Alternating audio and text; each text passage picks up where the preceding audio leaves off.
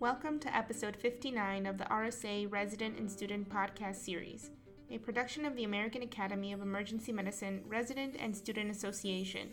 RSA is an accessible, collaborative organization that fosters innovation, education, and advocacy for residents and students in emergency medicine. In this episode, Dr. Faith Quenzer, a PGY4 at Desert Regional Medical Center and past AEM RSA at large director, as well as co chair of the AEM Women in Emergency Medicine Committee, speaks with Dr. Gus Garmel, a former co director of the Stanford Santa Clara Kaiser Emergency Medicine Residency Program and AEM Education Committee member. Today, Dr. Faith Quenzer and Dr. Gus Garmel discuss easing the transition to attending. Hi, this is Dr. Faith Quenzer from Desert Regional Medical Center, and I'm a PGY4 there. I'm also doing this podcast uh, for RSA on transitioning to resident to attending for RSA. And with me right now, I have Dr. Gus Garmel from Stanford Kaiser, and he is going to talk a lot about how this transitioning process will go from resident to attending. And we are so privileged to have him here to give us his experience and to give us his advice on this. Brief introduction here. So, Dr. Garmel is this passionate, dedicated educator. He has served Stanford as a clerkship director and program director for approximately 22 years, and he's won numerous teaching awards, including the AM Educator of the Year Award and the Program Director Award also. So, with that in mind, tell us exactly, you know, a little bit about yourself in that transitioning from resident to attending. What were your experiences?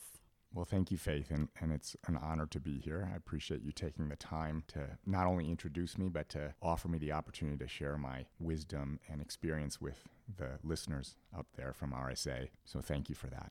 I think, in terms of resident education, one of our metrics is how well we prepare our residents to transition to an attending physician or a new position or faculty position, however you'd like to determine that. And I've found over my experience in my career that there was a missing curriculum, and that's actually something that the RSA has developed for AAM.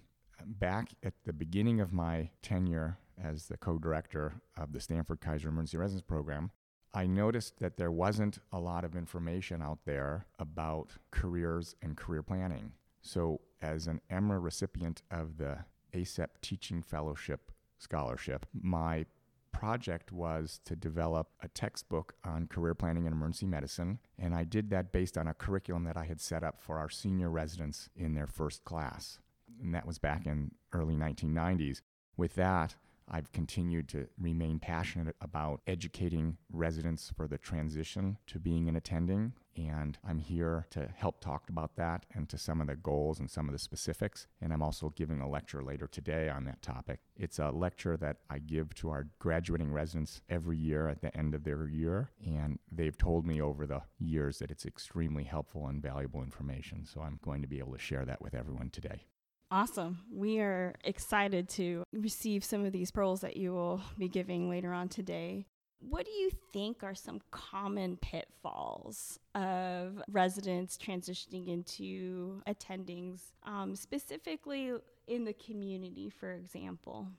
That's a great question, Faith. Thank you. I think one pitfall is that no matter how talented and successful a resident is, a new position at a new facility is extremely challenging. There are a lot of nuances that may differ or very likely differ from where you've trained as a resident not only are the people different, but the workflow is different. The EMR or electronic medical record may be different. The way people interact is likely different. And there are so many differences that it can be overwhelming, even though a patient with chest pain or a patient with abdominal pain is essentially the same patient that you've been taking care of and training as a resident. There's so many nuances that it is important to get a sense of the workflow and the particulars to that department.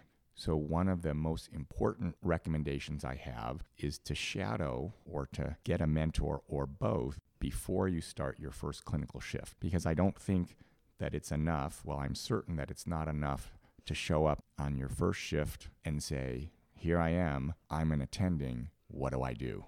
That's not right for patients. That's not right for you individually as a professional. And I think that onboarding, which is extremely variable at different places, is the responsibility not only of the facility where you're working, but even more important, the responsibility of the individual. That's great advice. Thank you. What should senior residents be looking for in joining a new group, for example, like an independent emergency physician group, or even if they were looking into a CMG or even an academic institution? What are some clear things that they need to be looking for in those groups? So there's so many variables in terms of practice. Clearly, location is very important to many people, and the types of patients and the work environment is very important to people, and it should be. But in terms of an academic position, a community position, a teaching position, I think it's important to look at your colleagues and the type of practice that they have how they care for patients, mm. how kind they are to patients, how the nurses interact with the physicians, and vice versa, opportunities for teaching, opportunities for parity or equity, and that could include or does include or should include financial equity or financial parity, scheduling parity, work parity in terms of workload, and then opportunity for advancement. So, emergency medicine careers are very challenging, and some opportunities or some facilities or some departments will have more opportunity for advancement than others, whether it's a leadership position, a teaching position, an academic position. So I think that having the support of the hospital and administrative leadership at a new position is very important so that you can continue to develop your career not only as a practicing emergency clinician or emergency medicine clinician, but also as a leader and as perhaps an administrator or scholar or academic, depending on what is in your best interest. That's that's great advice. There's so much to glean from that. Tell me a little bit more about your experience personally when you had to transition from that uh, resident role to attending I think that's very challenging for everyone. As a matter of fact, one of my friends who was a colleague at Stanford had been there 10 years and just I sent an email the other day because he has a new role at a different facility and I asked him how things were going and this is a fantastic clinician academician who is incredibly talented and he even he texted me back and said uh, I'm adjusting, it's humbling and I'm still learning. So for someone with 10 years of experience who is incredibly talented to still feel the challenge of a new environment or a new workplace.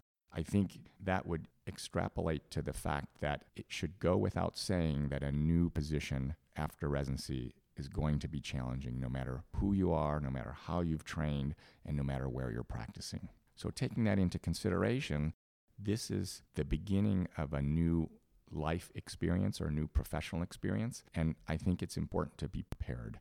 And so part of my goals educating and mentoring residents in their transition is to help this transition be as seamless or as smooth as possible because ultimately it not only affects them as an individual but certainly it affects all the patients they'll be caring for. Wonderful. It sounds like a huge life change. It sounds like it's overwhelming. What are some tactics or rituals or things that you think would be helpful in dealing with almost like the anxiety behind it and the overwhelming uh, responsibility behind the new role? Well, I, I think overwhelming is it may not be overwhelming, but it certainly will be challenging. And hopefully, the goal will be to prevent someone from feeling overwhelmed. But being anxious is expected. For example, I'm very capable as a clinician and academician and scholar myself, but I still get anxious when I walk into the emergency department and in a position to teach people. And that's normal to feel anxious. It's how you respond to that anxiety or how you respond to prevent that overwhelm that will help residents in their transition to attending. So, to expand on that a little bit further and to try to help decrease the amount of overwhelm that someone may experience, Again, I think the shadowing or the pre first day preparation is incredibly important. Taking the time to find or seek out one or more mentors who can help you through the transition at the facility or in the place you're going to be working, whether that's the chief or chair of the department, whether that's someone who's been there for a long time, whether that's someone who's recently made that transition themselves who is helpful to you or willing to take the time to mentor and nurture you. But that preparation part is so key because there are so many nuances and differences to each hospital environment whether it's the political climate, the ED workflow climate, the throughput, the efficiency, the expectations on new attendings, the expectations for teaching, the expectations for teamwork and collaboration. There are so many nuances that I think that challenges of that transition is something that everyone should pay attention to even getting to know the nurses by name, that's mm-hmm. helpful. Getting to know the consultants is helpful and important. Getting to know the, the workflow for certain types of patients or certain patient complaints or certain patient presentations within this new facility is really important because there are differences, both regional, local, and even hospital differences. Perfect. What else uh, would you like to share from this hidden curriculum? I like the fact that it's labeled a hidden curriculum. There are some programs that perhaps spend more time or energy focusing on this hidden curriculum, and others perhaps less so. So I like to think about what new positions have to offer. They're very, very exciting in terms of the opportunities that are presented, um, in terms of the ability to take what you've learned as a resident and craft it or shape it into your own practice style. During residency, I know a lot of residents often feel that they have to practice similarly to the attending style with whom they're working for that shift or that day. And sometimes residents struggle with working with more than one attending or more than one attending style, sometimes in the same shift. So, this is an opportunity for a, a, resident who hasn't quite crafted their style of practice mm. to really allow it to come to fruition and develop and then further develop that. So, one of my recommendations is for senior residents or residents at any level of training is to really start working on their own practice style and their own way of interacting with patients and nurses and staff and not focus instead on how the attending with whom they're working or who is supervising them, not focusing on how that person's style is or how that person would want them to practice, but instead focus on their own practice style development, whether it's teaching style, whether it's interacting with patient style, whether it's consultation style. And that's something that hopefully residents will be prepared for to help ease that transition. So, with that in mind, how long do you feel that uh, residents feel comfortable in their own practice style outside of residency? So, do you think it takes maybe a year or two? Does it take three years? Does it take five years? When when do we start feeling comfortable in our own skin? Do you think? That's a great question, Faith. I talk about in, in the lecture that I'm presenting this afternoon. I talk about the timeline.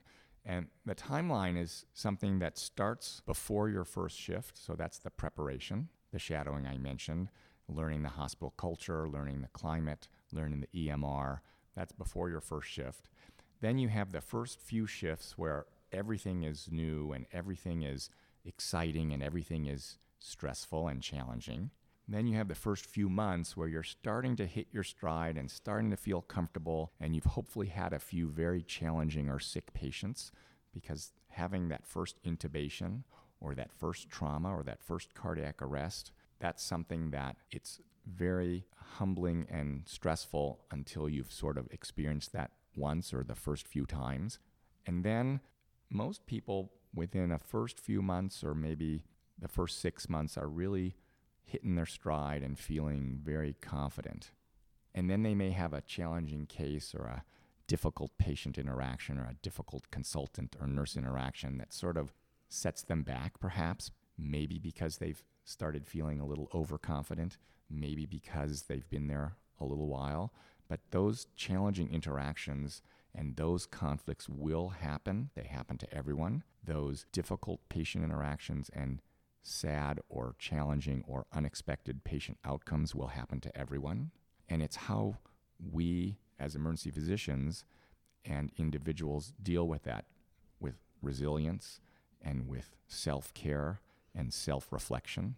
And from there, I think from my experience of witnessing a number of residents who've graduated over the years, usually six months to a year is when you sort of feel like you're really hit, you've hit that stride and you've developed your practice style. You've certainly taken care of a large number of patients with varying acuities and hopefully had numerous successes in terms of your interactions with consultants, nurses, patients, families, and you've hopefully done things that are making you feel confident with your skills and your training. I think everyone should feel confident with their skills and their training. By that time, they will have taken their boards, and that should increase their level of confidence with passing the boards. So I think there's a lot of that timeline that starts before the first shift, that the first couple of shifts are challenging and very stressful, the first few months. And then six months to a year is, is a good timeline of thinking that you're hitting your stride and you're becoming more confident. And Perfect. that does differ for that does differ for everyone, but that's sort of a generic or general uh, philosophical presentation. Oh, perfect. To summarize, what do you feel are the most important aspects of the transition from resident to attending? Like, if you were to summarize it in five points, what would you say? Five points. All right. The first point I would say is to trust yourself, trust your instincts. That's still the first point. You've trained in residency, you're talented, you've seen a lot of patients in, as a resident and as an attending. I think trusting yourself and trusting your instincts, if something doesn't seem right, don't let people coerce or force you to do something that you're not comfortable with. And I can share a story if there's time. One of my graduates told me that she was taking care of a, a body packer, and everyone was trying to convince her to send the patient home and to let the patient go. But she was concerned enough that she kept observing the patient, and he ended up having a cardiac. A young patient had a cardiac arrest mm-hmm. under her care. Had she sent the patient home and listened to perhaps some of those other healthcare providers who were encouraging her to do what they wanted and not what she wanted, mm. that would have been a tragic outcome. So, trusting your instincts, trusting yourself, that's, I think, the first and most important point. A second point is to work as a team. Emergency medicine is a team, there's no I in team. Work with your nurses and respect them, work, with your techs and respect them, work with your consultants and respect them. It's all about patient safety and patient care and patient outcomes. And remember, part of the patient is their family and support staff. So think about interacting in a favorable and positive way with as many people as you can as you're taking care of patients. A third thought would be to become comfortable delegating responsibility. I know a lot of new physicians or new attending physicians, new faculty, junior faculty are uncomfortable or less comfortable either asking for help or assigning responsibilities to people. And I think, given the responsibilities that faculty have, delegating is part of the workload. And being comfortable delegating is an important element of your clinical practice. So, being comfortable delegating and uh, doing it in a sincere and positive way with the hope of the best patient outcome is something to consider and something to work on. It's not an easy skill to be comfortable delegating. I think a, a fourth point would be to enjoy the opportunity and the work that you do. Uh, we talk about joy and meaning in medicine. We talk about burnout and physician wellness. What we do is very challenging, is very emotionally draining, and I think we need to think about self-care. We think we need to think about making sure that we have the emotional resources to care for ourselves so that we can care for our patients. I, I, like I like to think of it as when you arrive at a code, take your own pulse first, or when you're on an airplane and the oxygen masks come down, you need to put the oxygen on yourself before you put it on your child. So, those are things to consider self care so that you can care for patients to the best of your abilities so that they deserve and they get the care that they need. And self care includes being mindful of circadian rhythms, being mindful of how many clinical shifts you do in a row, being mindful of how many academic or scholarly projects you get yourself involved with early on, given that you're talented and capable and you may have a decrease in the number of clinical hours compared to being a resident as a new attending, but you have a different set of responsibilities as an attending, whether they're teaching responsibilities, committee responsibilities, hospital politic responsibilities, um, getting to know the nurses and the staff and the consultants. Those are all responsibilities that are important. So, being mindful of your self care is something that I think is extremely and incredibly important. And then finally, the, the I guess the fifth pearl that you've asked me to come up with on the spot. so I appreciate the challenge. Thank you. I hope I'm doing well. You are. Thank you. I, I think the fifth pearl is to really recognize that people in your lives matter, whether it's family, friends, spouses, colleagues, friends in emergency medicine, friends out of emergency medicine, but people in your life matter. And again, related to wellness and well being, having the opportunity to, to exercise, eat well, get sleep, spend time with the people whom you love or enjoy, that allows you to then take on projects, work effectively, provide the best care to patients, do the best teaching if you're at a teaching institution. And even if you're not at a teaching institute, you can teach nurses, you can mm-hmm. teach students or advanced practice providers. So, being your best self and caring for yourself so that you can care for others and do the other things that you want to do and desire, I think is a really important pearl that should supersede all the other pearls that I've given. So, self care is something that I think goes without saying, and it's not a sign of weakness to focus on yourself in terms of self care. I believe it's a sign of strength. Well, that's perfect advice. Well summarized. And is there anything else you want to add to that that we haven't covered? Uh, well, thank you for the opportunity. I think enjoying the fruits of your hard work, enjoying the opportunity to provide outstanding care to patients in their time of stress or anxiety or fear, perhaps the worst day of their lives. It's an incredible responsibility, but it's also an incredible privilege and honor to be in that position, to care for patients, to manage their care, to teach, to supervise, to provide really kindness to people who need kindness, to listen to people who want to be heard, and to try to acknowledge and validate people who need and want and deserve to be acknowledged and validated for patients, but that's also for the rest of the healthcare team. And that's where being respectful, addressing people by their name, and treating them with kindness is always a good thing. And that's the advice and recommendation that I give to all of you. So good luck with your careers and good luck with the transition, you as well, Faith. Mm-hmm. And thank you for giving me the opportunity to share some of my experience and expertise and passion.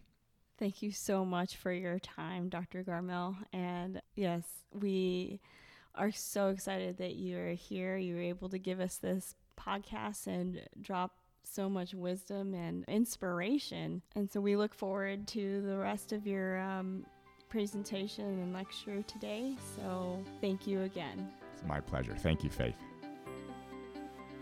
We hope you have enjoyed this podcast brought to you by the American Academy of Emergency Medicine Resident and Student Association. For more information about RSA, visit the website at www.aaemrsa.org. Listen to all podcasts in this series and explore the ways you can get involved with RSA. Join us again next episode for another topic of importance for emergency medicine residents and students.